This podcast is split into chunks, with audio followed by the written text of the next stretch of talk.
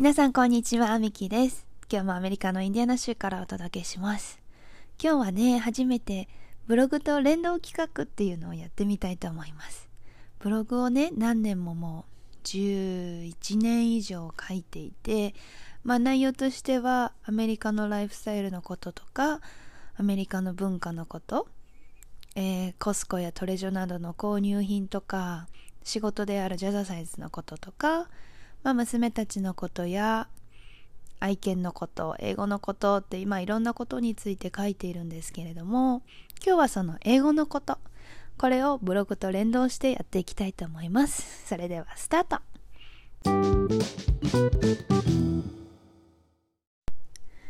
それでは早速やっていきます。アメリカ駐在11年目英語への向き合い方ということで先ほども申し上げた通りブログと連動企画をやっていきます。ブログでは、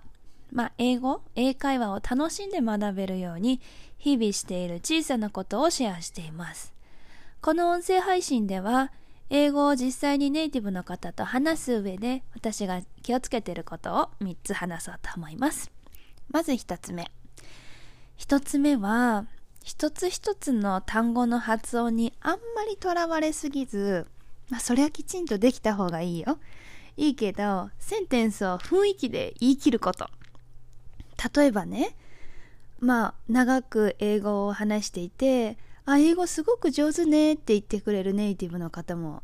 いるんです。で、ああ、私英語勉強してるんだよね、みたいな話をしてると、あ上手だよ、上手だよ、みたいなことを言ってて、まあちょっと謙遜の意味で、I'm still working on it って言うんです。まだまだ勉強中なの？みたいな感じかな。で、それも、なんか、なんて言うかな。一つ一つの単語を、例えば、I'm still working on it なんて言っても、途切れ途切れすぎて分かってもらえないんですよ。なんで、あの、もう言い切ってしまう、その一文を。もうどこがどう繋がってるかもそんなこと考えずに、R の発音だとかもそんなには考えずに、一文言い切る雰囲気で。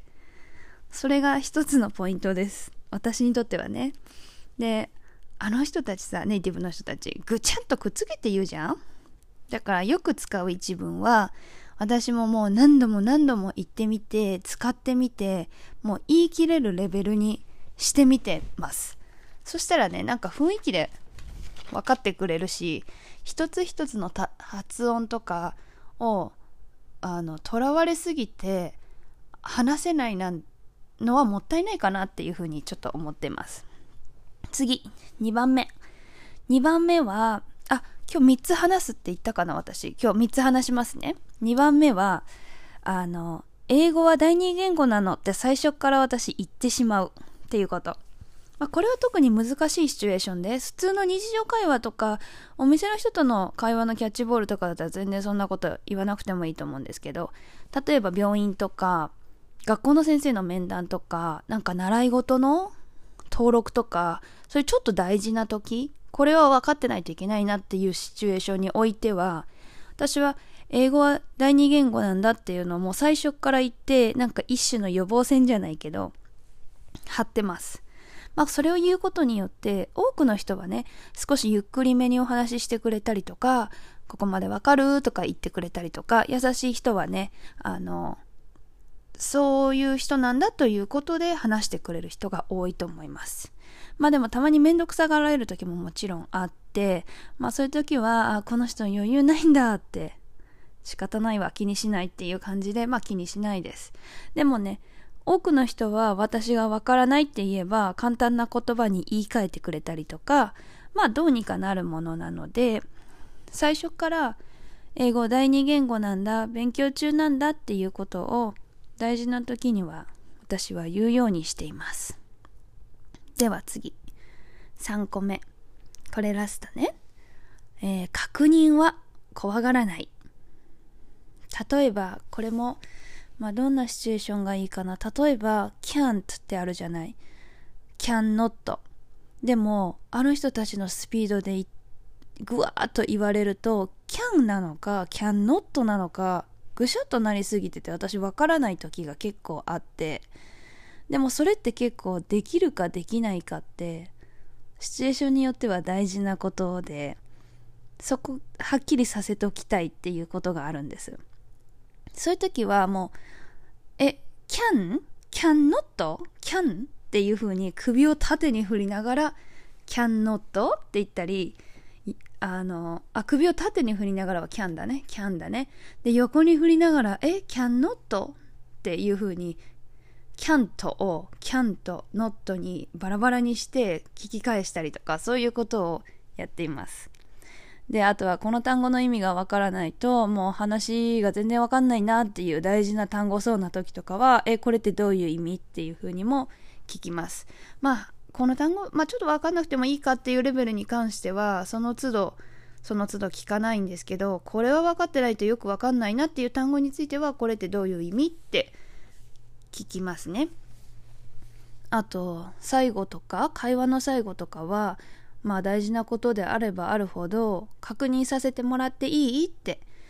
Can I make sure about 何々何々？っていう風に確認させてもらっていいかって言ってから確認する最後。で私のこの理解で合ってるっていうことを確認します。日本語をね普通に話している中でもお友達とかそれこそ大事なシチュエーションとかその